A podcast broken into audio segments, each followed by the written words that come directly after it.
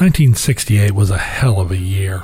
Protests erupted around the world against Vietnam, against the old guard, against I Love Lucy and Brylcreem and Levittown and the cops in Alabama, but against bigger things too, against capitalism and authoritarianism and colonialism and racism and inequality. We know about the protests in Berkeley and Prague, but they happened in Pakistan and Brazil too. It was like 1848, a year where a new world threatened to sweep into existence. Paris, where student protests swelled in size until, joined by droves of workers, they precipitated a general strike, came to exemplify the time. All of France was shut down, and briefly, Charles de Gaulle fled to Germany. The protests almost spawned a revolution. I say briefly because it was less than 24 hours, and then de Gaulle was back, calling for new elections, which he won handily. But the spring of 1968 had a lasting effect. No one loved de Gaulle, and he was gone within a year, and in the long run, the ideals of the protesters changed the trajectory of France. There was a new ideology brewing in those universities that in many ways had more power to change the world than any column of tanks. I'm talking about post structuralism, deconstructionism, postmodernism. Now, there's film criticism, and then there is film criticism. And then there is critique du film. And this podcast does not really fall into any of those three categories. In fact, it barely qualifies as three guys talking about movies, and I seriously question whether it meets the minimum standards of even being a podcast.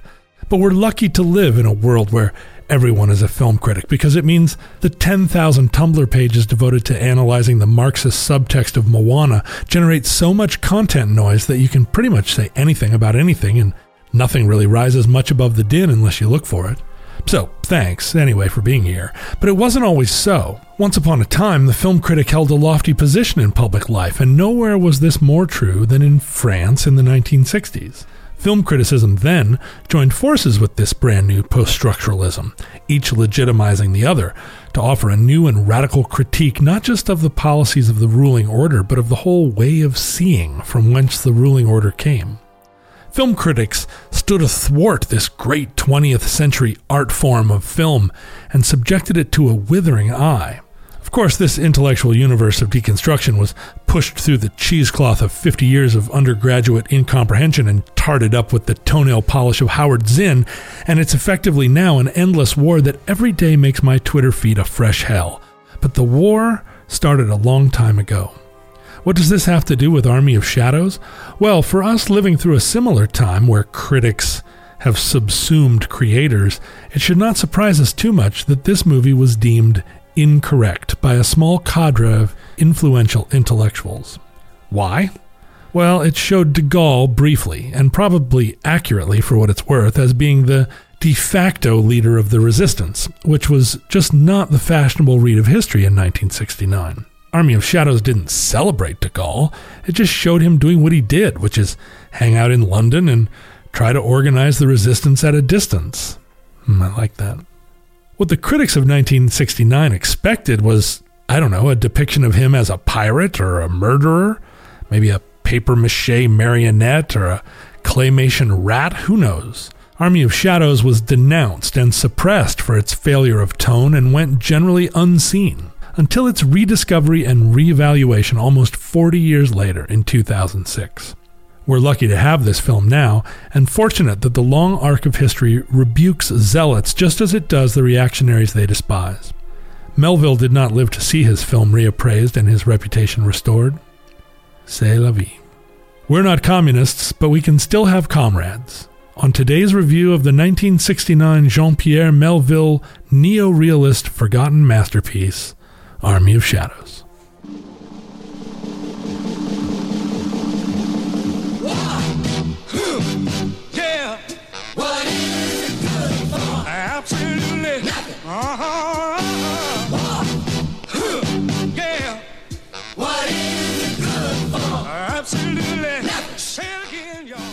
Welcome to Friendly Fire, the war movie podcast in whom the English have limited confidence. So instead of the weapons we asked for, they sent us radios. I'm Ben Harrison. I'm Adam Pranica. And I'm John Roderick. John, uh, the the late night text that that comes from you the night before every friendly fire, always slightly unnerving, asking whether or not the movie is worth watching. I always wonder whether you're about to punch out of the project altogether. It's it always comes as sort of a threat. Yeah, Yeah, uh, right. About 10 or 11, I send one out that's like, you guys want to give me the lowdown on this movie? Is it, uh, or uh, should we should we go a different direction? What I didn't want to say was that it was almost two and a half hours because I thought that would be a discouragement to you. I was not ready for how long the movie is, especially starting it, starting watching it at whatever 11:30 last night. That's the perfect time. yeah. It's also it's a shame because there's a cleaned up uh, 2K Criterion version of this movie, but I did not find it on any of the streaming things. So we watched a earlier, very bad standard definition transfer of it, and it's such a dark movie. Like the like you can tell from how how crazy the digital artifacting is in the dark scenes that there's an incredible richness to this film, but uh, the version of it that we saw doesn't uh, doesn't really put that on display. I'll say that's the version that you guys saw. I went to my local video store and picked up that version, the cleaned up version, and it is a beautiful print. You did. Wow. It is gorgeous. Wow. Recommended. Very jealous. I will say that it's about the ugliest transfer of a film that I have seen so far for this project, which is saying a lot. Oh no, that is so unfortunate because one of the things I wanted to talk about was how beautiful the film was and how and how contrasty it was and how great those blacks looked. And to hear that you guys saw splotch vision, that's no fun. The original cinematographer actually supervised that restoration, and this film was never released in the United States until like the mid 2000s because it came out in France and was really panned because it was a time at which Charles de Gaulle had really fallen out of favor, and Charles de Gaulle is maybe the only kind of like uncomplicated French character in the film because all he is is an arm pinning a medal on a guy. You see the back of his shoulder. yeah. The unmistakable shoulder of Charles de Gaulle. it was right after 1968 that this film came out, and uh, that was a time of pretty deep political chaos in France, and anything that made Charles de Gaulle seem okay was fairly unpalatable. So it really just crashed on on the launch pad, despite being viewed in retrospect as kind of a masterpiece. I almost want to see this Criterion print of it. I, I'm willing to sit for two and a half hours and watch it again, just because it was unmistakably a, like a really beautifully well-made film.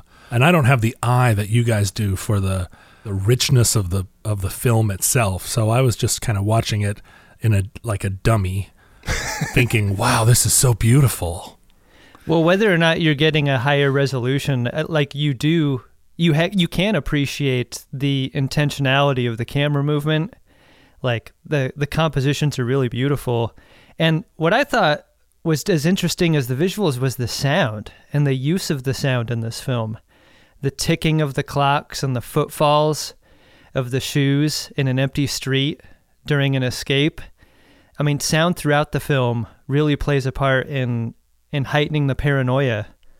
Yeah, although I would like I would like to really call out the sound of the gate locking Yeah. and unlocking in the in the scene at the insane asylum. That was a was such an intentional choice to have that very complicated sound happen 25 times during the course of that scene. And I was like, does this lock mechanism symbolize something? Is this a really common lo- door lock in France? W- It was such an intentional choice and so confusing to me because it was such an irritating sound. Were you able to watch this film with subtitles, John? This film being uh, in French with English did. subtitles. I did get I did get one with the subtitles. That must have been nice. That lock sound was one of the tension heightening parts of one of many very tense scenes. Yeah. And that scene is just ratcheting the tension up the entire time. And it winds up leaving you with nothing cathartic to sink your teeth into. And that's sort of true of many of the really tense scenes in the movie. You know, like it's this movie is not about giving you happy endings when uh I mean even even when there is a happy ending, like the scene at the beginning where he escapes into the barber shop and he's like looking at the Vichy propaganda on the walls and thinking that this barber is going to slice his throat. Even when he doesn't die, it's it's not really even a relief. It's just like a well, I guess he has to go on to the next terrifying event in his life. That was such a great scene because it showed the tension in people between what they show outwardly to what they feel inside. Like the Right. the barber was willing to show the propaganda, but he's also through action aiding someone who is on the resistance, wordlessly even. And for it to happen so early on in the film was a great way to set the scene for what France was like during this time of the occupation. And I think one thing I wanted to say early on is that watching World War II films throughout my life has mostly consisted of like giant action set piece films where it's very clearly uh, the United States versus Japan or the Allies fighting in Europe. And I didn't watch many films about occupied Europe and the resistance to occupation. And I really think you miss a lot of the story by ignoring this. And I'm speaking for myself. I did and do not know a lot about this. And I'm hoping maybe John and Ben, you can jump in and sort of set the scene for what's happening in France during the middle 1940s after the occupation and why a story like this is so important to tell. Because if if all you're familiar with about World War II is shooting down fighter planes and bombing Germany, then I think you're missing a lot of the story, like I had been for a long time. Yeah, I mean, I I wish I knew more about it. I feel like um, this is a bit of a of an on ramp for me as well. And I was reading about it. Um, Melville, the director, was actually in the resistance himself. He was in the French army before, or you know, during the invasion and occupation, and then was in the resistance. And he was pretty mad at how many of his countrymen became essentially complicit in the occupation. I mean, it's got a very like fuck the police message. This film. Yeah. when we proposed this movie and as I was kind of gearing up to watch it, I was steeling myself a little bit because resistance movies have an unfortunate tendency to make the resistance seem like it was a bigger part of the of the it's a revisionism, right? Of of a war story. Nobody at the end of a war wants to say, "Oh, my grandfather was a total collaborationist," right? All of a sudden, all of a sudden, everybody was in the resistance, and there are plenty of movies like that. And I was like, "Oh, here we go," you know, a resistance movie, and we're going to see how the noble French resistance actually defeated the Nazis, et cetera, et cetera. Uh, and I thought this movie was phenomenal at setting the tone of wartime France because it did not portray uh, the French at all as heroic people or as the or the resistance as being a widespread popular movement. It really described it accurately, and I think Ben, you used the word paranoia, and it's exactly the tone that the whole film has, because it, you're interacting with your own countrymen. You're all under an occupied army, and yet you don't know who to trust. You don't know how. You don't know whether to trust the barber or the who. You know who can you talk to? There's that scene at the beginning where he's in the back of the paddy wagon and the gendarme that is talking to him is relating to him as just a, you know, hey, you're a guy, I'm a guy, let's have a chat. And then and then like looks down and sees the handcuffs and you see it wash over the gendarme's face like what a gulf there is in between them because one of them is 100% team Vichy and the other one is on his way to a concentration camp to be locked up for being in the resistance. Yeah, right. I mean, for countrymen, right? And it suggests all those Orwellian um, overtones.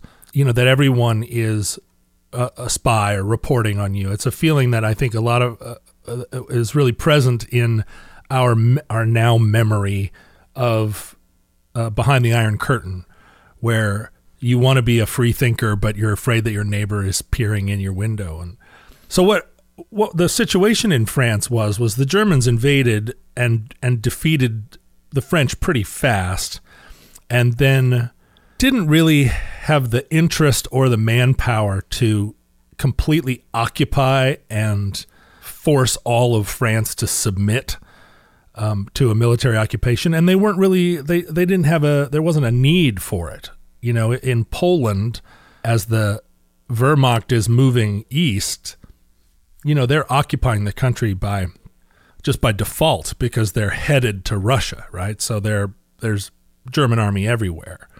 This is Adam's homeland, so I'm trying to make it relevant to him. I just started paying attention when you said the word like- Poland. So You were like Poland? Thanks. What? Borscht? so what what they did, what the Germans did was they left most of France under its own authority. And Ben keeps talking about the Vichy regime, which is that they just put in a government, a, a, effectively a puppet government, but a government of Frenchmen that was located in Vichy, a, a, a town, and they took over. They took over the apparatus of the French government, including the French military. So the French had an entire navy of warships that at the after the Germans invaded, the navy was still under French control. Like there was never they never raised the white flag. They just now were flying the French flag and that represented the Vichy government. So there was a, a there were a lot of instances in in the war where and it ended up that the British sank the French fleet rather than have it fall into the hands of the Germans. So it was very complicated, right? We were never the British were never at war with the French, but had to take this military action in order to keep the French navy from falling into English or from German hands. So, like you're seeing in this movie, right? The gendarmerie are still the authority. It's the normal police, the normal army, the normal bureaucrats.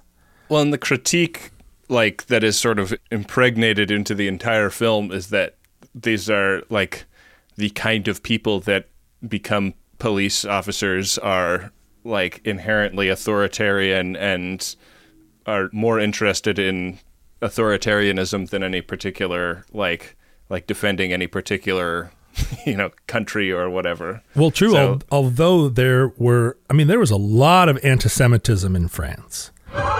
French volunteers actually populated an entire brigade or uh, of the Wehrmacht, or larger, like a. They were called the Charlemagne Brigade, I guess. It was all French soldiers fighting for Germany. I mean, France and Germany have had a competition with one another uh, for uh, 1500 years or whatever, or longer uh, there's a lot of chauvinism, but also there's a lot of like go along to get along. And I think after the invasion, most French people didn't see their lives change that much at first. And so most apolitical people didn't really care one way or the other. It didn't affect them since there weren't really Germans in all the little small towns sitting there with the. It was not like every little town was a prison camp where there was some guy with black boots getting his cigar cleaned or whatever uh, most French just uh, just were like, oh well, that sucks, I guess, but I don't know, the trains run on time or whatever. They just went they just went along. They weren't collaborating. They were just Right, they, didn't- were just living their lives. they're just living their lives. That go along tone, though, is something that permeates this entire film, and it's a depiction of of conflict that we don't often get in a war film. Like no one has a real hate on for anyone else outwardly. The struggle is inward, and the struggle is depicted in a scant look or or something totally nonverbal. Like no one screams at anyone else in this film. There is hardly even any gunfire in it. Yeah, and like the killings that leap to my mind are them killing their own people for Right. either betraying them or being compromised in some way. Like that they're not even doing that much like I mean like when I think of French resistance, I guess I'm picturing like guys in a Citroen pulling up to a German army barracks and shooting a Tommy gun out the window and then peeling out. Yeah. Can you think of a single operation in this whole film that didn't that basically wasn't an internal dispute? They never blew up anything. They never killed a single German. I mean, it's all like implied, you know, like the they get the landing strip going at the uh, royalist right? French guy's uh, chateau for a little while. And it's like, oh yeah, like they're probably getting some like some real like tough black ops dudes in there to to go around uh, setting explosives under bridges or something. Well, But- and that's actually the crazy thing. Most of the operations of the French resistance were not commando. They were providing intelligence to the Allies. Those radios were really important because they were talking about. Um, they were describing the the backside of the Atlantic Wall, which was the which was the defenses, the German defenses along the coast. They were talking about troop movements and material movements. They were, you know, they were communicating a lot of intelligence. The resistance published newsletters and pamphlets that encouraged French people to remember that they were you know that the occupation was temporary that they were still they were still fighting. You know it was a lot of propaganda. The problem is if they if, if they if they blew up a german staff car the germans at the time would line up everybody in the village and shoot them against a wall. Like that reprisal uh, technology was Yeah. how the germans kept the french in line so they learned the resistance learned really early. Like, yeah, sure, you go shoot some lieutenant in a cafe, but the, they're going to kill sixty people in, in reprisal. So that was that was what was so great about this movie because you know so often a movie about a resistance will will focus on that kind of Red Dawn version of like you know we're heroes and everybody was on board and we're just blowing up the you know the Russians and there's Yeah. nothing they can do. Nobody shouted Wolverines one single time in this film. No, I mean the main character spent a month living alone in a in a house with no power, and that was like they basically the film showed the entire month. Vous avez un rendez-vous avec le directeur But it was a really tricky posture for them to be in. They could not openly fight a war because of this sa- this thing we're talking about. This like, well, we're just kind of going along. Everybody's just going along. That might be a good way to start talking about the hero of the film, our main character, Philippe. Heroism depicted as cerebral and not Red Dawn resistance like. He is unflappable throughout the film in a way that really makes you root for him. There's a there's a scene early on where where he's being interrogated by an officer and his character qualities are described in voiceover in a really interesting way. I don't think you get uh, I don't think you get that in very many films. Most films Right. allow a character to describe itself through action or deed, but here's Philippe sat down, uh, handcuffed to a chair, having a guy read over his file, much in the same way uh, John Rambo's file was read to him in First Blood Part 2. Oh, Native American and German, huh? Sarcastic and an engineer? It's a hell of a combination. Like, I thought that was an interesting thing to include in this file, like sarcasm. it was like the French commandant of the camp, and he's reading like a dossier on Gerbier. And Oh, uh, thanks. Thanks, Ben. Anytime you can correct my pronunciation, please do. Did oh, I you say, said his first name, I said his last name, which is what they refer to him as mostly in the film. I thought for sure I said Gerbier earlier, but uh, okay. What is he, a resistance fighter or a brand of baby food? Give me a break. you know, uh, Dick Nixon was the Gerbier baby. when he shows up at the camp, I was like, "Oh, is this a prison camp movie?" I kind of thought it wasn't. And then for the first half, I kind of thought it might turn into something that was kind of vignettes, and it would follow one character and then pass the story off to another. Like when um, when he sends uh, the younger Jardie brother to Paris, like it seemed like the film just kind of became about him for a while. Yeah, Yeah. yeah. I wondered about that too. Whether whether it was going to be a a series. Yeah, and then like Matilda walks away with that with the radio in the in the valise, and I thought maybe it was going to become about her, and then she disappears for a long time, but then she comes back and becomes like a pretty significant character for the last half of the film. w- one of the few uh, female characters we've encountered in the entire history of this podcast. Matilda is a fucking heavy in this film, and She's Strong female awesome. lead. Yeah. she's Yeah. great both because of what she does functionally in the film, but also in the respect conferred to her by the other male characters to underscore that. Like they love her, they respect her, and they kind of fear her, her ability. Yeah, and she's she's got an interesting story. Like at some point, somebody asks, like, "Do your husband or daughter know what you do?" Really, and she, she says no. Like they all have to operate under such secrecy. I mean, they never show her with her family, but that's all these other dudes sort of read as being either like bachelors or you know detached and aloof dudes who don't tell their wives anything, whether or not it's about the resistance Yeah. uh, she talks about how she's got a husband and daughter, and they become a liability for her. Yeah, more than anything else uh, in the film, that that little tidbit really does capture that energy of how paranoid and how underground and how difficult it, it was during the occupation. You know, uh, uh, we see the the privation, we see the the sort of the noir vibe, but but for her to say like no m- neither my husband or daughter is aware that I am like a major figure in the resistance it's like, oh, wow. So you do all this and then just are, go home at night with your like basket of groceries and are like, hello, everyone. Like it's just, it, it just suggests so much secret life. Uh, it's a lot to chew on.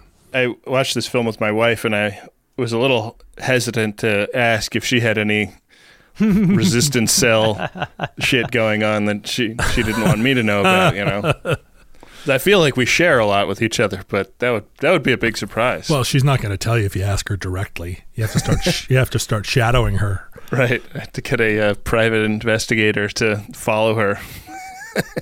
Well, I have to say, uh, the characters in this film were so hard boiled. The only one of them with any real sense of humor is Jardie, you know, the the former pilot, the the um, the the rakish one. The uh, the younger Jardie, because there's two. Oh, right, right, younger Jardie, not his old, not his older brother, the the the big chief. Yeah, I mean, and speaking of paranoid, they don't even know that they're both in the same resistance cell. or in the same rowboat. I couldn't quite figure that out. I mean, they were sitting 10 feet from each other and they didn't recognize one another.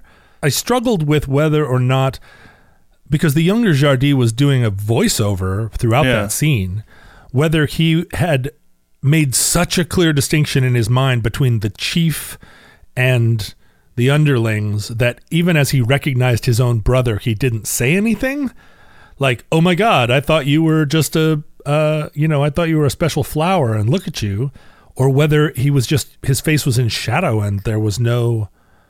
That was a really weird moment in the film. Adam, what was your read on that? Because you saw a a clearer version of the film. Could they see each other's faces? Was it meant to be so dark that it was just? I mean, That was unclear to me too, to be honest. I don't know why they didn't regard each other as, as familiar. Part of it too was like that was a little bit day for night, wasn't it? Like yeah, it- that whole film is not great at depicting what it's like to be in the dark. Yeah. because film is such a visual medium and Melville is a master filmmaker and this is one of his masterpieces and even in this film it is a little unclear what they're going for in that scene because you're caught between the tension of like we want to show something we don't want a you know 5 minute set piece to just be a black screen and audio but in shooting day for night or shooting dusk for night or whatever they did this uh, it makes it seem like a little unbelievable that these two brothers would be in, in each other's presence and not make each other. Well, Right. especially since that since one of the things that gives Jardie the younger his humanity is this struggle he has to identify with his brother and and to he always feels like his brother is kind of a uh, an unknowable other to him and he goes and has this strange little lunch with him in his study his brother the famous philosopher Yeah. and is thinking to, thinking out loud to himself like well we don't have anything in common he could never know about my secret life in the resistance Yeah, I'm just a, I'm just you know a leather jacket wearing tough, and my brother has this podcasting booth in the middle of his salon. That's a great setup. Yeah. I was very envious of that. Yeah, But and, and and I guess I guess everyone else in the film we see nothing of their private life. But Jardie we we see his background when he comes out of his his brother's mansion and heads back up the street in Paris wearing his tough guy leather jacket. You're aware of him being kind of an, a a little bit of a an aristocrat. That that's where he gets his his um, je ne sais quoi that was one of the things that kept me a little bit outside of this movie was that everyone else was so hard bitten. They never joked with each other. There was no teasing. It was there was no even camaraderie, and some of that was suggested in that first scene in the in the prison camp. Uh, like uh, uh, he uh, apprises his or he appraises his fellow prison mates and is just like, well, they put me in here with three idiots and two invalids. and you're like, oh, this is funny. Like this is going to be, this is going to be good. Or not, it's not Lepercq, it's uh, uh it's Gerbier. yeah, Um Sorry. Uh, and and so you think like, oh, there's going to be a little bit of irony to this. He's described as sarcastic, but then there's there's no there's no more of that kind of personal flavor in the rest of the film. And it was a little bit. It was. A, I, I wish that there had been s- slightly more character development per- of Gerbier especially. yeah. You get a little uh, soupçon of it after oh the Jesus! the medal scene where they go see uh, Gone with the What a Wind. fucking show off. Yeah. It's true. It's true. You do get a li- uh, un petit peu. Uh, Uh, wake me up when we get to the denouement. Adam, why don't you go eat a croissant in the corner? fucking assholes.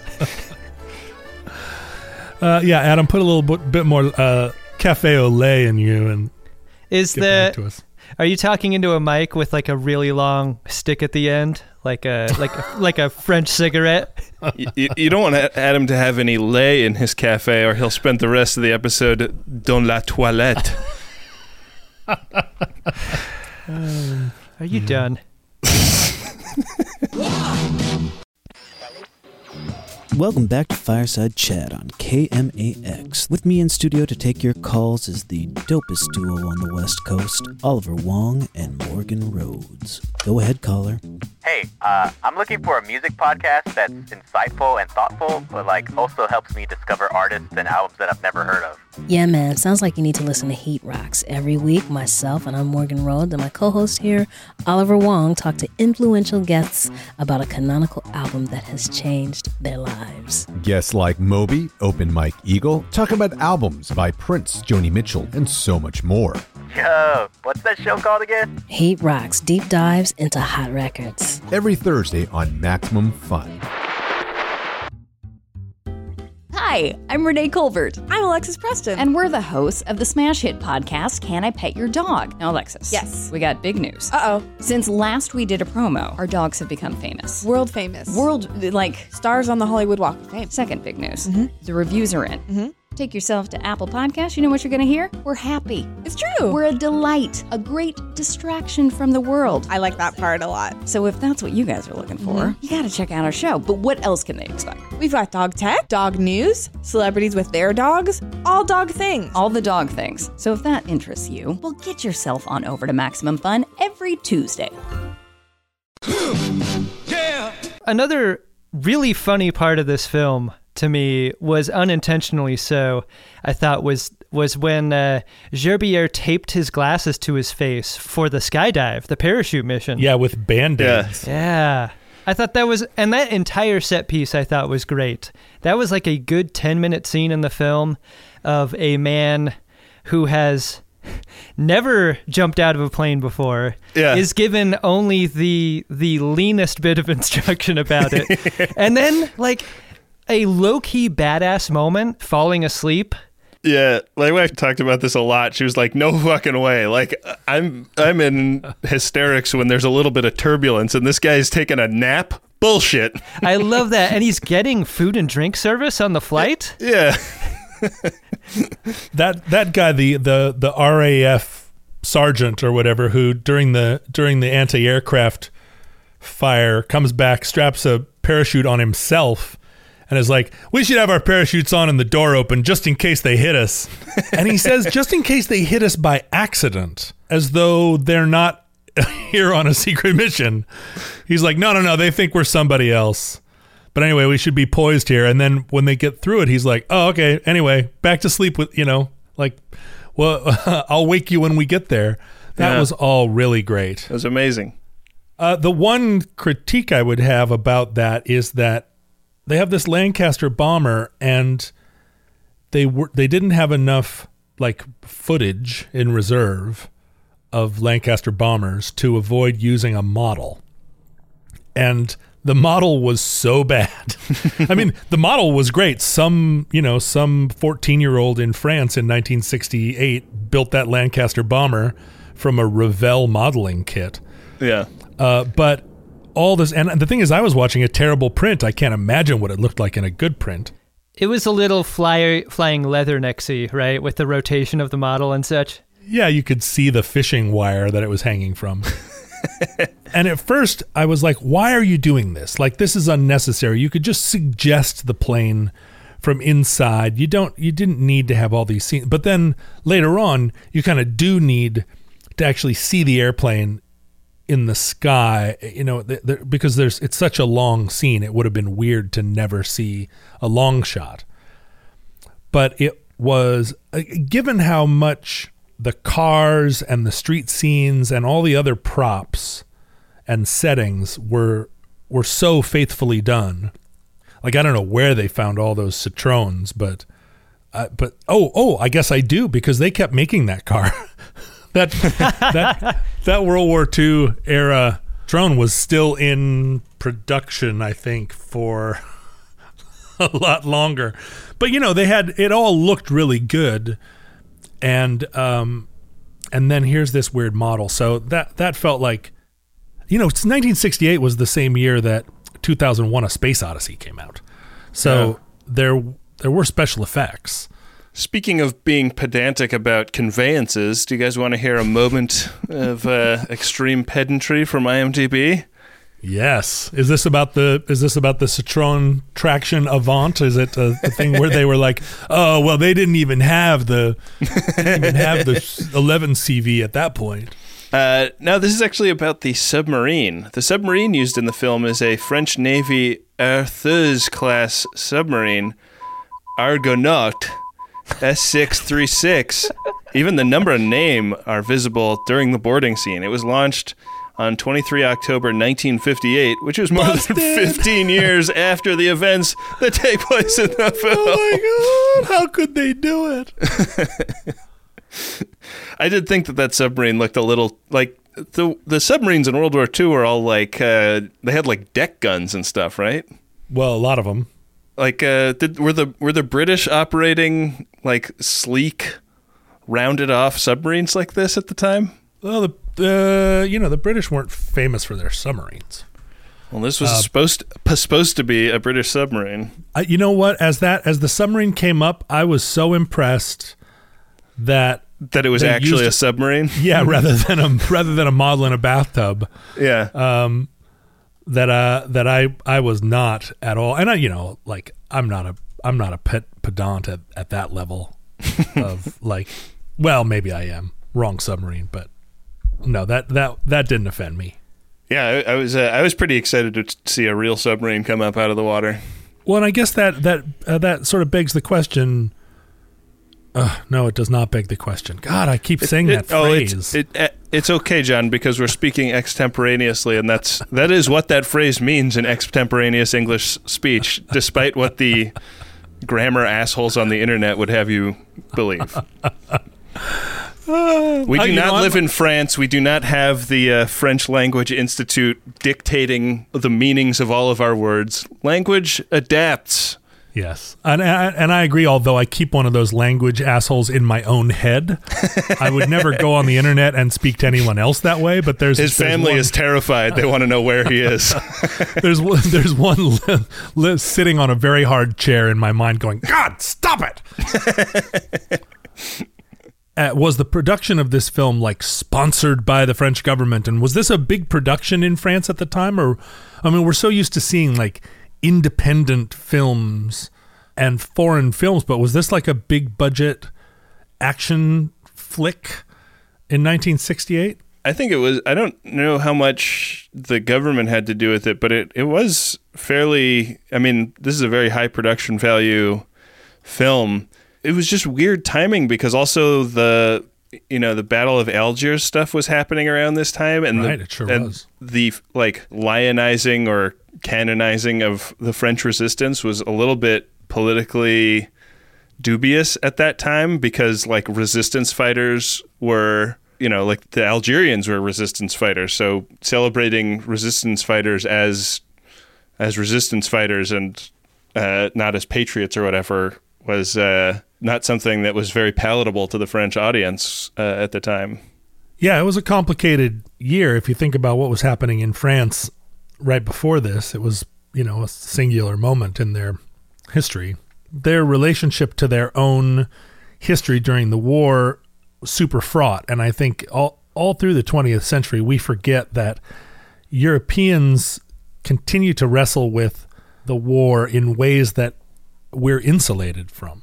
Yeah. I mean, like Melville was fucking pissed at his countrymen. I mean, he's this film is as much an indictment of French people as anything else, and he like I think he's quoted as saying like there were a lot more people not in the resistance than there were in the resistance. Yeah.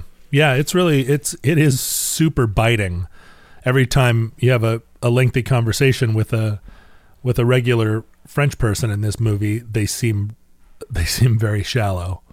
But but if you think about it, I mean if you if you're growing up in the Netherlands or in Belgium or France or Sweden and you say, "Hey granddad, what did you do in the war?"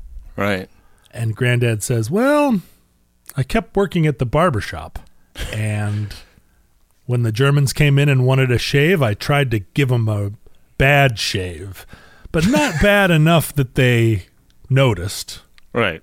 Just ba- I just like had bad vibes about it. Mm-hmm. I was I mean, stingy a- with the lather.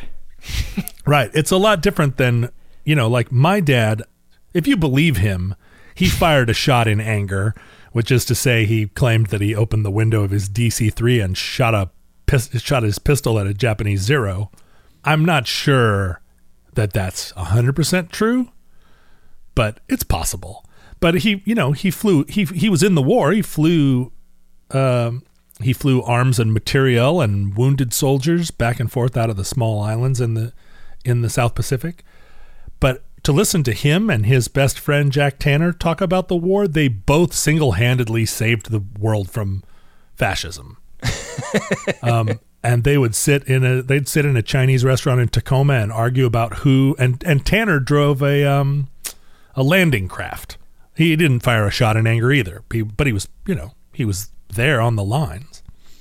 But they both saved the world.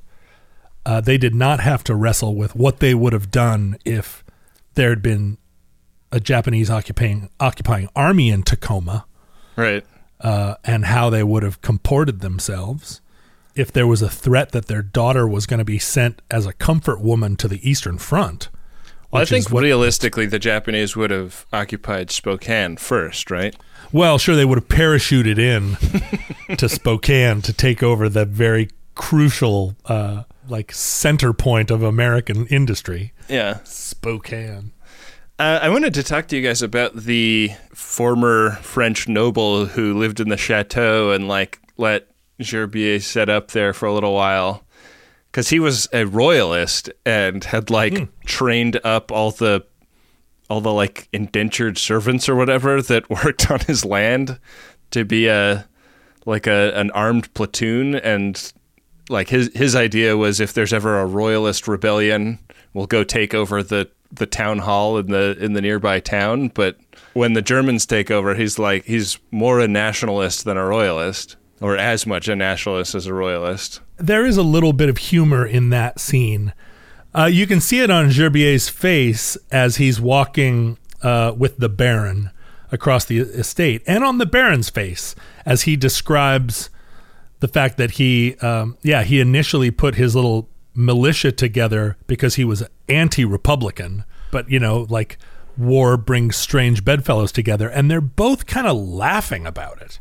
You know, they both recognize how ridiculous it is, and I, thought that was really charming because it was a you know an acknowledgement like if we weren't in this war together right now, we would be probably not working with a common cause. But anyway, high five. Am I right? I mean, we could do an entire podcast on the ups and downs, ins and outs of the French government uh, over the the 200 years, and I'd love to start that with you guys if you want. We could also talk about the Italian government. But like the French Third Republic was this long, this long period, you know, from the mid 1800s, and it was basically, I mean, like Napoleon III in the uh, made himself emperor again until like 1870. A lot of people found Napoleon III derivative of the first. two Yeah, right. Well, Napoleon II was was uh, like didn't really get the ratings. Napoleon II was only supposed to take pictures. But there was there was a real like reestablish the monarchy side of uh, w- within French politics. Like that wasn't just a that wasn't like a lost cause. There actually were people, um, you know, like the, a whole movement in France. And actually, you might be surprised. There is still a pretender to the throne of France who lives to this very day in Spain. He's a young guy. He's about my age, and he's No known as the yeah. He's um And he thinks he has like the the like divine right and everything. yeah yeah, and, and he has a whole he has a whole bunch of supporters. In fact, he's what a like, dipshit! Oh my he's- god! he's the but the thing is he's the cousin of the king of Spain and he lives in Spain and the king of Spain Carlos I guess it's easy to like talk yourself into that being a thing when the two countries next door both still have monarchies going. right well and and so he lives he lives in Spain but and his cousin Carlos the king uh, thinks he's a dip dipshit I've, I've read up I've read a lot about this guy because it fascinates me but but he's just like oh my god does, does do I have to deal with this guy and he's what he's marching around you know like one day you know one day I'll be on the throne God, it's really hilarious really planning, plotting, and scheming. I'm sure the French will just welcome him with open arms. You know, Yeah, can you imagine? candy and flowers. oh boy. Well, and you would think, you know, and the Baron, I'm sure, thought that he was somewhat impervious to the Germans because he had that sense of his own station above mere politics. Right. It's just kind of an afterthought that he and everybody that works for him gets killed. Like Yeah, they, they they, all- just kind of describe it in a voiceover. Did you know that the Germans actually employed the guillotine as a form of punishment against French resistance fighters? Yeah, Yeah. one of them is said that at the end of the film when it's talking about what befell all these people, and not a one of them lived to see the end of the war. I mean, this is fictionalized story, but it's based on uh, somebody's real experience, and You get of- that none- awful Animal House style conclusion to the film where they describe one of them troops. getting uh, beheaded with an axe, right? Execution by axe. we Yeah, but there's actually a famous story. There was a, a, a pretty famous woman in the French resistance who was like a chemist and a bomb maker. And uh, they killed her with a guillotine. Like, what a slap. I mean, more than a slap, it's a chop, yeah. but still like an insult. I mean, more than an insult. It's chopping your head off. Right. It's sort of insult and injury. I mean, there is a way to have a slap and a chop, and it's slap chop, the best way to cut up onions. What's interesting about a lot of these films that happen in 1944 in particular, so we're we're talking this movie starts in late 42. It also really portrays France as being in the winter time all the time. Yeah. Like it's never not cold and gray. That opening shot dark. My wife was like, "Oh, is this going to be a black and white film?" And I was like, "I don't know." And there was like easily 60 seconds that went by before I saw like a little hint of color. Like Paris is so gray in that shot. Wait a minute. This wasn't a black and white movie? No, it was just very desaturated in parts. I I think I was watching a black and white movie. What? You might want to change your television settings, John. Mine wasn't black and white. I'm gonna have to rewatch this movie. I I had I I was pretty. Go over sure. to Adam's house while he still has the rental and watch it on the uh, on the big screen. My Wow. Criterion Collection box says uh, 145 minutes and color. I did not watch a color film. In, in, in my memory, this was a black and white movie. Whoa. So, uh, viewers of this film should make their choice. You're either watching the 1969 version or the 2006 version. I would recommend the one from 06. Wow. I'm a little bit boggled by that. But what I was about to say was you're racing against time, right? Because as soon as the Allies invade in Normandy in June, that fall in August, there was a second invasion of France that we don't talk about very much, which was they start they opened a second front down in the Mediterranean.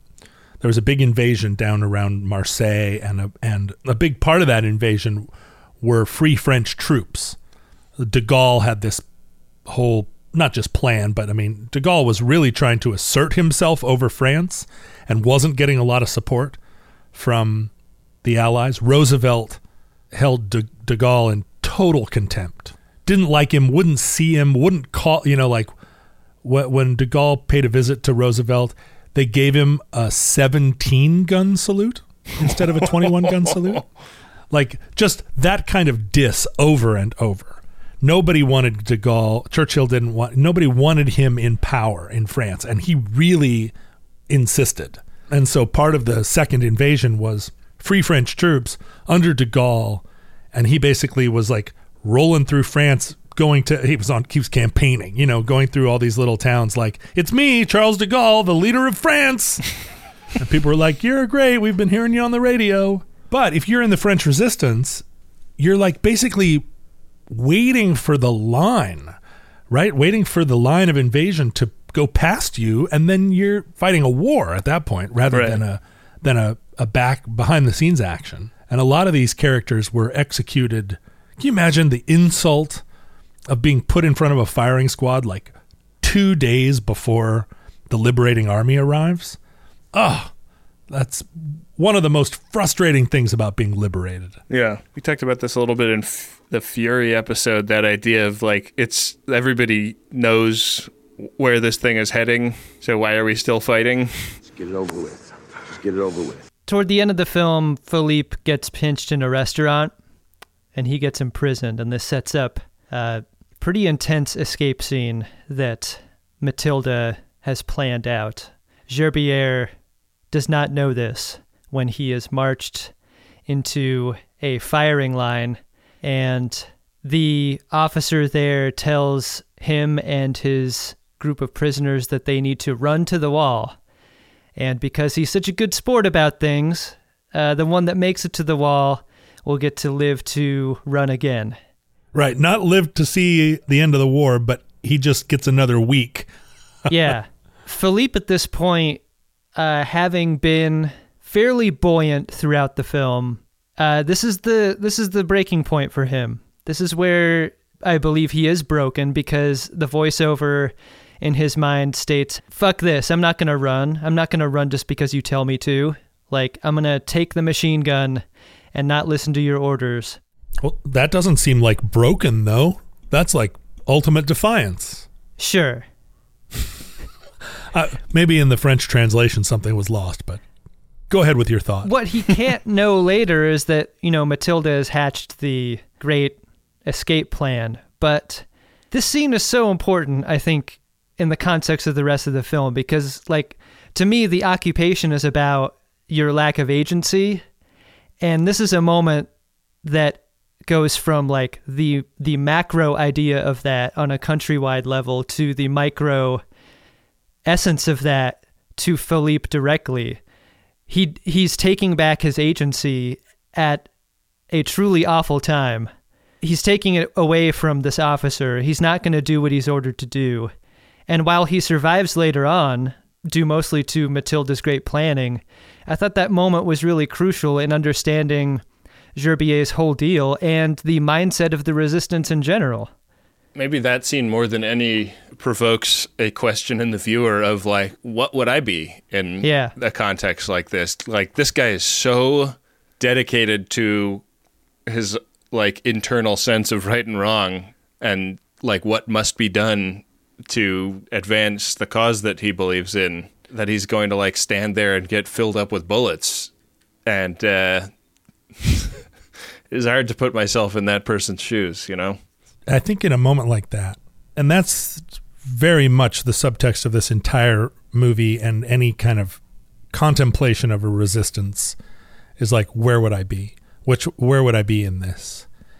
And it's so much easier to imagine yourself as a hero until you're faced with the reality of it and the reality of how much easier it is to just go to work and come home and pretend that you're not, you know, and and and harbor resistance sympathies, but not really do anything.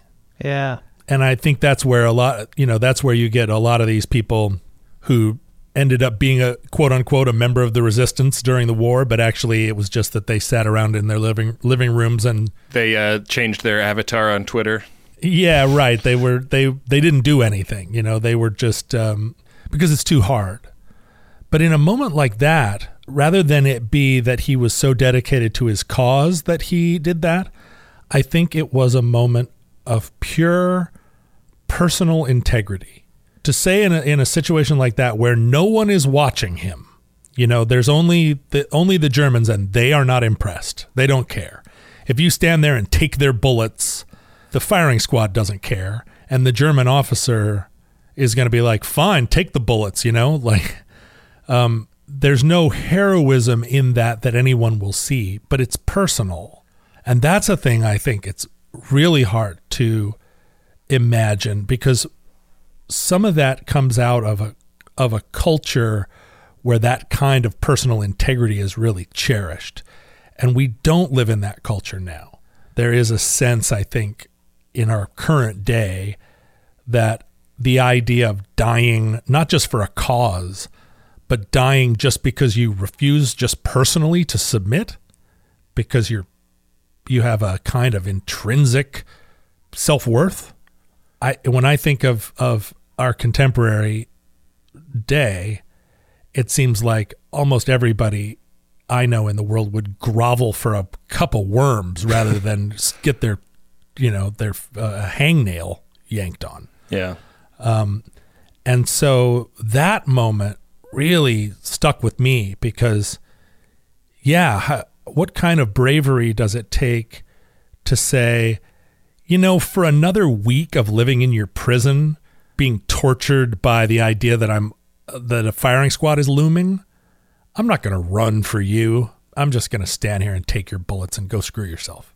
Like that's heavy. I was not expecting that kind of heavy in this film leading up to it. I thought this was a great scene and a great character, and it all came to a point in this scene. Yeah. it's mirrored in the scene where they had they decide to kill Matilda because she's been compromised. I mean, it's like it's a similar thing. Like they kind of project that kind of thought process into her, and you have to wonder.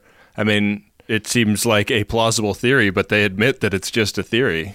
You know that she would that she would want to be killed, given how compromised she is. Yeah, that sort of dead man walking thing where she's out on the street, she can't commit suicide because they will take it out on her family.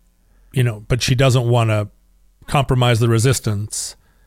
You know, their their willingness to take a cyanide pill. That whole idea of like, well, if you get captured, take a cyanide pill. Yeah. Or if you don't have one, hope that somebody gets himself captured so that he can give you one. Yeah, right. Like if you if you try and put that on a modern context and and think about it in in personal terms, like at, in what situation would I take a cyanide pill rather than continue to strive to live?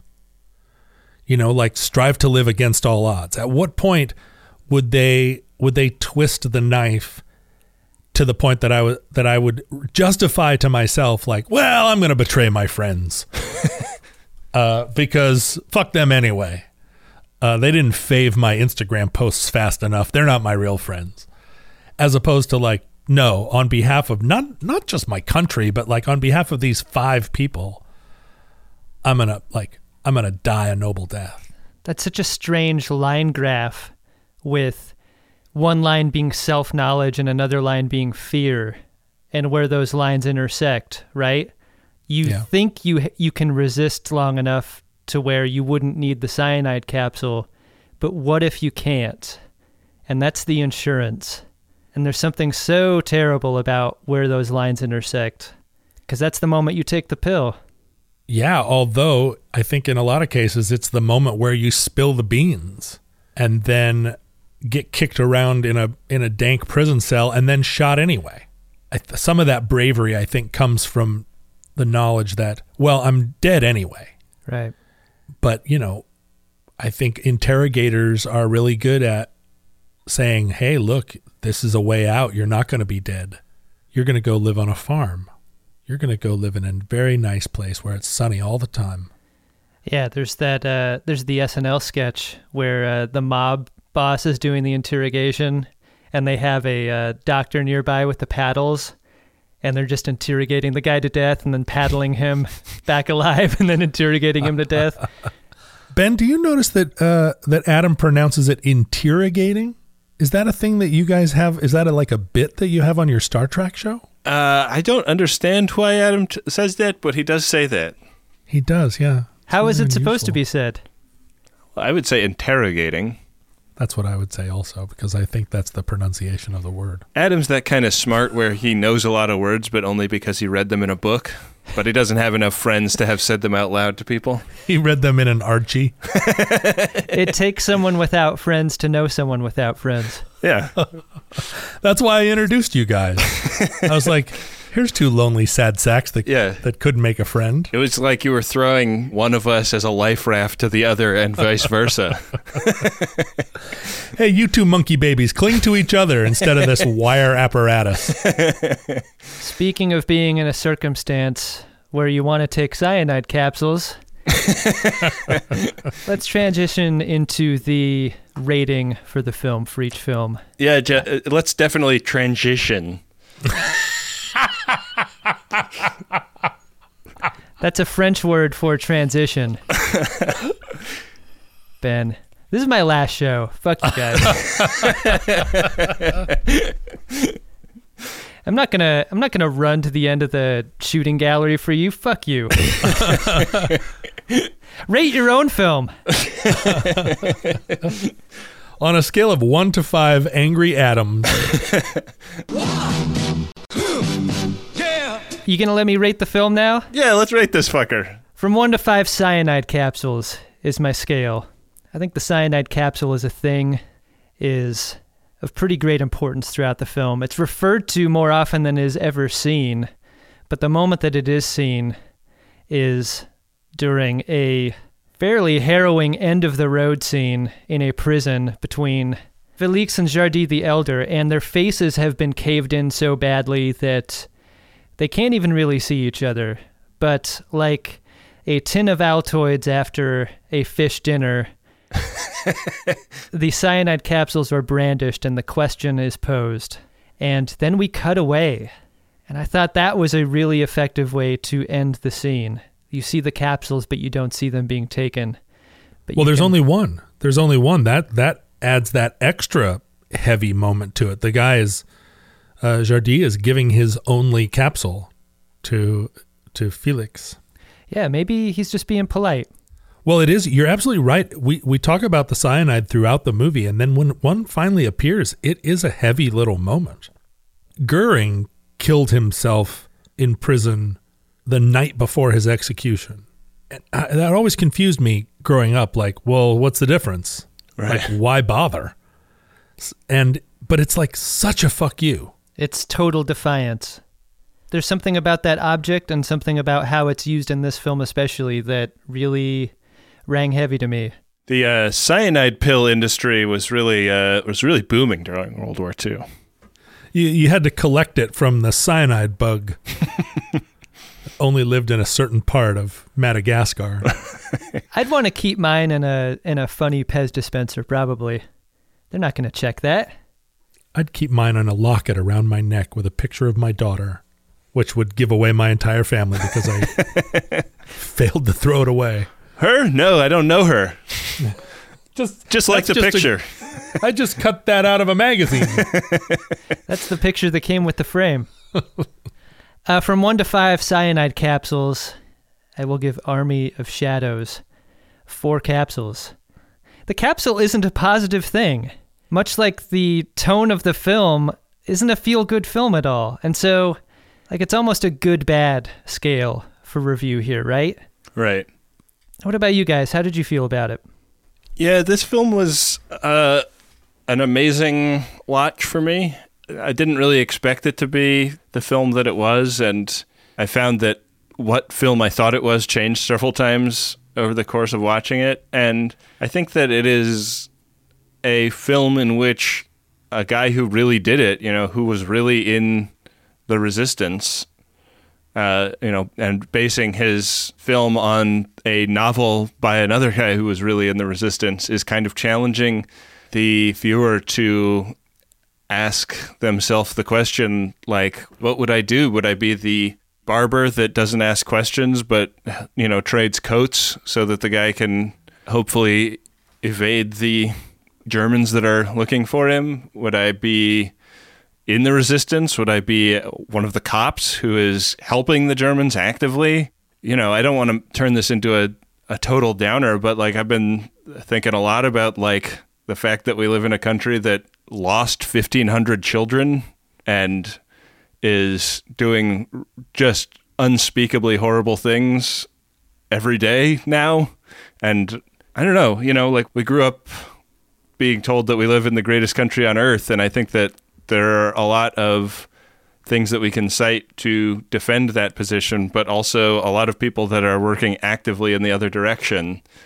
And we're not occupied, we're not at war as such, but uh, this movie really made me think about what I need to be doing in times where, you know, my country and, and my countrymen are doing things in our name that I really strongly disagree with. And I mean, I don't think I'm going to be bombing bridges or doing Citroen drive-bys, but uh, it, it made me think a lot about that, and and I think that that is the sort of stated goal of the film and the effect that it had. You know, even 50 years after it was released, even the crappy print that I watched, a spectacularly beautiful film, and it, you know, it achieves both, you know, some of the highest uh, achievements in artistic filmmaking, but also in being a film about uh, about real shit and about being committed to your own beliefs. And so, uh, I think I'll give it four and a half cyanide capsules. Ben, should you want to, uh, there is a Citroen on Bring a Trailer right now. Auction price now is eighteen thousand dollars. Those traction Avants are great. Tra- they're great cars. Great cars. Should you want to change your method of resistance? Yeah, but uh, the the parts, you know, if it breaks down, it's just so fucking expensive to get it fixed. No, no, no. They made they made them by the hundreds of thousands. You find parts pretty easily. ben, I think it's uh it's like a truism of any resistance movement uh, that as you contemplate whether or not to start one, that you talk openly about it on a podcast because definitely like when they're looking when they're rounding people up um, the, and putting them in, in internment camps, you know, they're definitely going to start with people that haven't already discussed their responsibility to resist the occupation. And if that doesn't work, the only picture I carry on myself is a picture of Ben. I think the one thing that we can count on is that nobody is listening to this podcast. nobody, nobody from the uh, from ICE. No. Yeah. Well, you know, you never know. There are some turncoats in the audience. particularly when we review French language films. It Mhm. seems like the the uh, the cinema professors would turn us in in a second. Yeah. For our failure to appreciate the subtle subtexts. Yeah. Which I'm sure we've done again. I'm sure this entire film is a metaphor for Pepe Le Pew. I mean, I'm not trying to say I'm gonna fucking go start chucking grenades at ICE offices or anything. It's too anything. late. It's too late, Ben. It's too late. It's too late. You've, the, the, You're definitely the on a list cast. now. Yeah, a film like this is so much food for thought, and it's it, the the the problem with situations like this and the one you described, Ben, is that you never. I mean, we're always fighting the last war, so it's very popular right now to you know to use Nazis as a metaphor all the time, always, always, always Nazis, Nazis, Nazis, to describe every situation, um, every political situation that seems heavy-handed and it's easy to forget that even four years ago, uh, the Obama administration was characterized by people on the fringe right as being a Nazi organization, and the FBI were jackbooted thugs that were coming to take their guns, just like the Nazis. Uh, but what what you never see is the form that authoritarianism is going to take next. It never duplicates the form that it took before. It always morphs to accommodate its to accommodate present conditions. So, looking around us right now, you can see five potential directions that authoritarianism is is striving to take in our own time. And is it going to be like a top-down imposition of it from the US government or is it going to come from somewhere else? Is it going to be is it going to be some m- movement that flares up and suddenly attracts the interest of a majority of the population. Like how do those things happen? How does it how does it work that something can burble up out of the mire and and become a movement? And which side of it do you it's it's easy to say like I don't side with the thugs. But what what happens if the thugs share some of your sympathies. You know what happens if the movement you kind of identify with a little bit and maybe it's okay to restrict the freedoms of bad people? What if it's okay to put some people in prison camps because they are bad? And you don't agree with all the excesses of the new regime but some of them are surely an improvement over what it used to be when it was just like radicals in the streets. And we're living in a world right now where our own ideology we, we can very easily tailor our input to comport with our with the ideology that we want reinforced. So you can just read the news that you want to read and you can just you can just spend time online with people that already agree with you. And you reinforce your worldview. You recapitulate the political theory that that you are hungriest for. And pretty soon everybody else looks like an enemy. And pretty soon it's really easy. I see it all the time now where it's like wow that didn't cost very much for you to denounce an entire class of people and and imagine them being put into a camp. And it's not just on the right you know? Right. you see it all the time. People who very flippantly say well you know these people don't have a don't have civil rights because they are denying my people their civil rights. And so i'm justified. And that's where that bug of authoritarianism gets into normal people. And then when it starts to happen when civil society starts to crumble yes it's easy to sit here and say well i won't be a member of the of the trump army. But what army are you a member of and what happens if they take power and what happens if they start uh, lining people up against a wall? Are you complicit? Like how, how is history going to judge you? Well, I, for one, wouldn't want to be part of any army that would have me as a member. Well, you know what? You're a member of Friendly Fire Army, Ben. Not only are you a member, you're a Reichsmarshal. Oh God! Oh Jesus! the uh, the tweets we're gonna get about just that. Holy shit! well, and the thing is, you you expend so much energy trying to trying to put down Adam's Polishness. It's very suspect. Yeah, you're practically an Oberwaffenführer, Ben. Yeah, it's- Jesus. Very problematic. It's really that- creepy. That that episode of the show that I spent a few minutes dunking on Adam for being a Polish. Yeah, well, I mean, Rob don't- edited like 20 minutes of it out, but it Yeah, it was pretty right. bad. Well, and they can't. The people can't hear our offline conversations where you basically are just like one Polish joke after another. Yeah, the volume and loudness of uh, of laughs I can get out of John for for doing a Polak joke on Adam though is is all the reward I will ever need to think that that's a great idea going forward.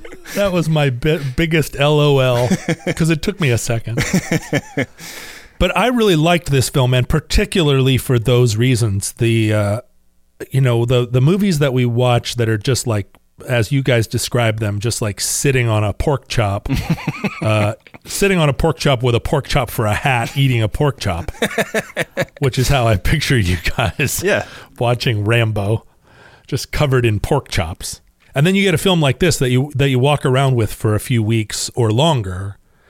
And if you're not plugging, if you're not, if you if you watch this movie and you plug all the parts into waiting outlets in your mind about how things are, then you're not list, you're not paying close enough attention because there is no easy analog, uh, and you should be struggling to make the difficult connections uh, to a lot of these ideas. And I certainly am. Yeah. I mean, I don't I don't mean to sit and, and prescribe it, but this type of stuff causes me to reflect on our current day also in ways that like uh, that make me uncomfortable, and on my own conduct. You know.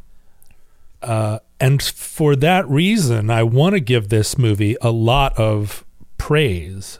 It's a very long movie where there's not a single explosion except for some firecrackers out the window of that Lancaster bomber model. They tossed some grenades down into the uh, into the firing range. Those are smoke grenades. that was not enough payoff for me. I mean, there was that machine gun going, and that was like, yeah, war movie.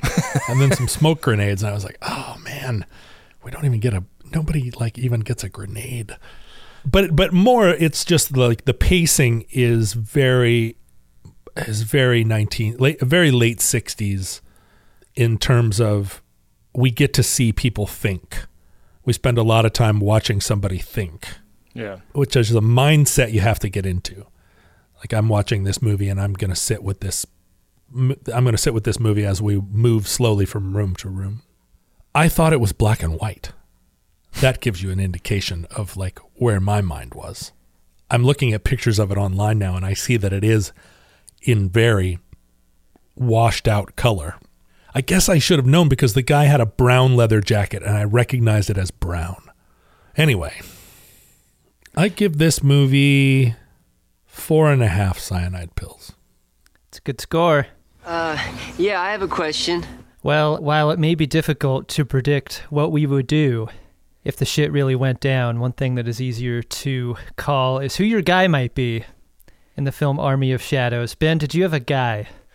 Uh, yeah, there's a uh, character that is introduced very early in the film. Name is Armel. He's uh, described as a Catholic and a teacher. He is sick in bed in the concentration camp when uh, when our hero shows up and is dead by the next scene. And uh, I think that's probably about what my response to being in a terrifying war like World War II would be. when I would just shut down internally and die without bothering many people. So I don't know. It seemed like a pretty big inconvenience to those guys who had to drag him out of there. yeah, the uh, Algerian guys that had to go to go get his body. Uh, so yeah, Armel was my guy. Hey, you guys just going to throw out that mattress? I could use a little more padding over here. Uh, how about you, John? Did you have a guy? Uh, yeah. Uh, when Gerbier is in London and there's a a nighttime bombing attack, and he's kind of wandering around and visibly freaked out at uh, because you think like, oh, I'm I'm going to London, I'm going to be safe from the war for a while and have some good food and whatnot, and before I have to go back to France, and then he he's there and he realizes, oh, every night they're under constant barrage and Londoners are just shrugging it off. You know, the bombs are going off all around. Anyone could destroy the building we're in, and life goes on. Uh, and that was all visible on his face as an actor. I thought that was re- really impressive. Uh, but then he ducks into a little, basically just a little cafe where a bunch of soldiers from various Commonwealth nations are palling around. There are some there are some female soldiers and male soldiers, and they're fraternizing and they're dancing to jazz music. And it's a weird scene because it lasts an, a long time, and he's just kind of standing there in the doorway. It's not a big room. It's about as big as the room I'm sitting in, but nobody acknowledges him. Yeah. They're just all flirting with each other. Dust is coming down from the ceiling as the bombs hit nearby. Yeah, a strange little moment. And then when he is facing the firing squad, that moment, and in particular, one woman like flashes through his head, right? That was during the firing squad scene. Yeah. Suggesting, like, I mean, I don't know what. I don't know what he, because he focuses on her in that scene, but he's looking at a lot of people in that in that moment, like what it was, uh, whether that was meant to show us that in your last moments, who knows what you're going to think about. You're, it's not your whole life that flashes before your eyes. It's something that happened two weeks ago, uh, seemingly random, or whether there was a, that that woman and that little moment made a real impression on him. But there was a woman in that scene who was dancing to the jazz music, and the camera spends a little bit of time on her feet, watching her feet, and then it sort of pans up and it shows her face just briefly, but it but it it lingers on her feet. A dark-haired woman in a military uniform dancing to jazz. And she is such an awful dancer. and her dancing is so ungraceful and like like not jazz. it's just like bad. And it, and it's the one moment where you feel like, "Oh, this movie's being made in the 60s."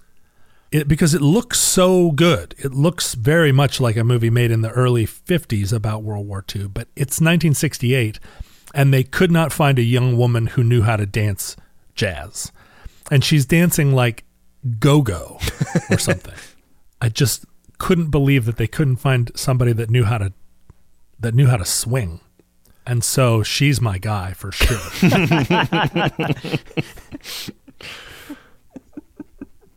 Ironic because uh, they hired a bunch of dancers to play the German soldiers marching down the Champs Elysees in the in the opening shot because they couldn't get French soldiers that could walk like Nazis. oh, I should. I want to just just call out that shot because at the start of the film we see the we see troops and we hear the band and they're coming around the Champs Elysees, uh, around the Arc de Triomphe, and they get closer and closer, and you cannot identify them. They just seem like anonymous troops, and it's only right as they near the camera that you see that they're German.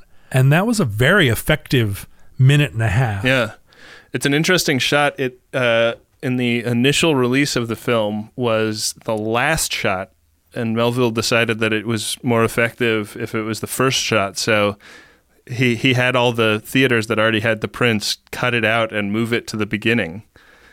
So uh, there's like part of it that was apparently missing when they went to do the restoration print because uh, it had been cut so many times. Well, guys, do you want to uh, pick the next film that we will watch here on Friendly Fire? I'd like to share wait, my guy uh, with you first. oh, if shoot. that's okay. Adam's got a guy. so forgettable. I uh, was I almost fu- dying forgot you were a part of the program, man.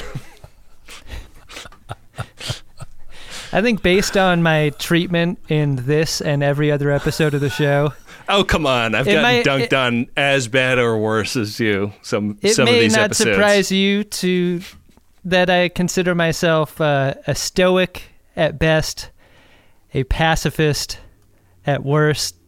I can think of worse things that you are. when you guys were reviewing the film, you were talking about how easy it would be to, well, how it couldn't help but make you think about what role you would have in a situation like this. And I think the selection of a guy is one of the ways you can do that. For me, I felt like the barber was my guy for that reason because I would predict uh, that I wouldn't be super heroic in a situation like this, but I could also predict that uh, that I would be pretty stubborn in my activities should uh, should I be living in a city that we're taken over. And so Lucien, the barber, or at least the barber who works in Lucien's, the barber shop, he looks like someone who's going along with the game. He looks like someone who isn't going to be a threat to anyone else. But inside, inside you know her, where his allegiances lie. And so in giving his shave and giving his jacket, uh, he's able to resist in his own way. And that is a way of acting and a way of feeling and a way of doing that I found pretty relatable to me. So the barber is my guy. When our hero uh, runs into the barber shop panting, looking for an escape, and the barber comes up from a basement room, and his response is, What do you want? I really thought of you, Adam. I was like, That's the kind of customer service that I would expect from Adam Pranica's barbershop. what do you want? Yeah, three stars for my barbershop on Yelp. Does an okay shave, okay customer service. Shitty parking. He gave me a good shave, but I didn't like the magazines. Two stars. Didn't really want to talk. Sort of forgot he was there most of the time. Took my good jacket and gave me a shitty jacket. Well, gentlemen, do you want to uh, select our next film? That's the part of the show. That's the part of the show that we are at. That's the part of the show. It's uh, 156 films on our big list. Yeah. Jen, do you want to uh, toss out a number? So we we we have some rules though, right? The rules are that we can't do how many World War II movies can we not do in a row? I think we can't go more than three in a row, but we've only done two in a row. We've only done two. Okay. Adam, I've never consulted you on this. What what what would your move be? 150 odd films. Where would you go? 69. It has never occurred to me to do 69. Well, that is so where I let's would do go. it. Of course it wouldn't occur to you, John. You're not a giver. Well, gentlemen, you'll be delighted to know that we are out of World War II and into the Cold War. It's 1964's Stanley Kubrick masterpiece, Doctor Strangelove. No way. Yeah, John, you put this on the list. Uh, any any thoughts? Well, it's a movie that hopefully everyone has seen already. Yeah, of course. And uh, we we don't see a lot of war comedy or farce. Um, although you could argue that the Rambo films are farce. Uh, it's war and farce, which is, as we all know, a hell of a combination. Uh, so it's going to be like you know tonally. I, I mean, it's a it, it will be a dramatic contrast to most of the things we've seen, and and even the one even the the sh- movies that have been nominally comedies. This will stand in bold relief because it's one of the the classic uh, dark comedies. You know, I hate to give you anything else to make fun of me for, but I've never seen this movie. Oh, Adam! You've got to be kidding me. God This damn is a terrible Adam episode. yeah, whose fault is that, Adam? Well, you're in for it. You're really down on friendly fire about now. Almost forty times you've you've uh, traveled around the sun and you've never set aside a couple hours to watch Doctor Strangelove. I was too busy rewatching Rambo 2. for the 40th time. I love all of the messages I get, email messages and tweets from people that are like, "Look, I'm even I'm even younger than Adam and Ben, but I've seen MASH." and I'm like, "Thank you. Thank you." Thanks, Grandpa. Like I I hear that a lot. Um well, I have to assume then, Adam, that you are representative of a of a a slice of people that listen to this show that have never seen Doctor Strangelove, and on behalf of you all, I uh, I'm so excited because uh, it's a because it's a, a, a great film, and we don't get that many Cold War movies. Uh, we haven't gotten them because of, because Cold War movies so often are spy movies, Right. rather than war movies. But this is going to allow us to, to talk about a lot of sort of Cold War stuff and uh, nuclear war stuff that is um, that's been lying dormant in us, and we need to re- address that because I feel like the Cold War qualifies as a war. Yeah. But that doesn't open us up to James Bond movies or anything like that. So just settle down. We'll let Rob take it from here. So, for Adam Pranica and John Roderick, I've been Ben Harrison. Au vanquier, allez, les alertes,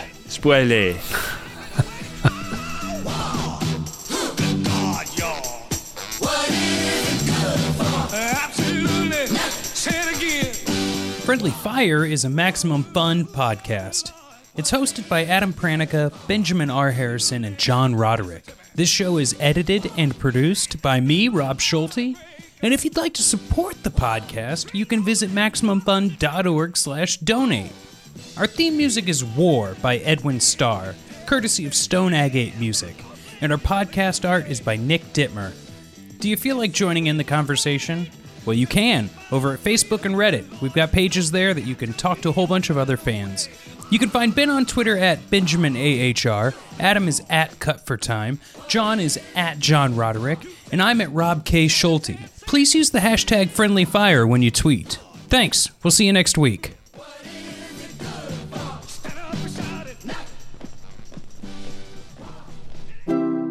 MaximumFun.org. Comedy and culture. Artist owned. Listener supported.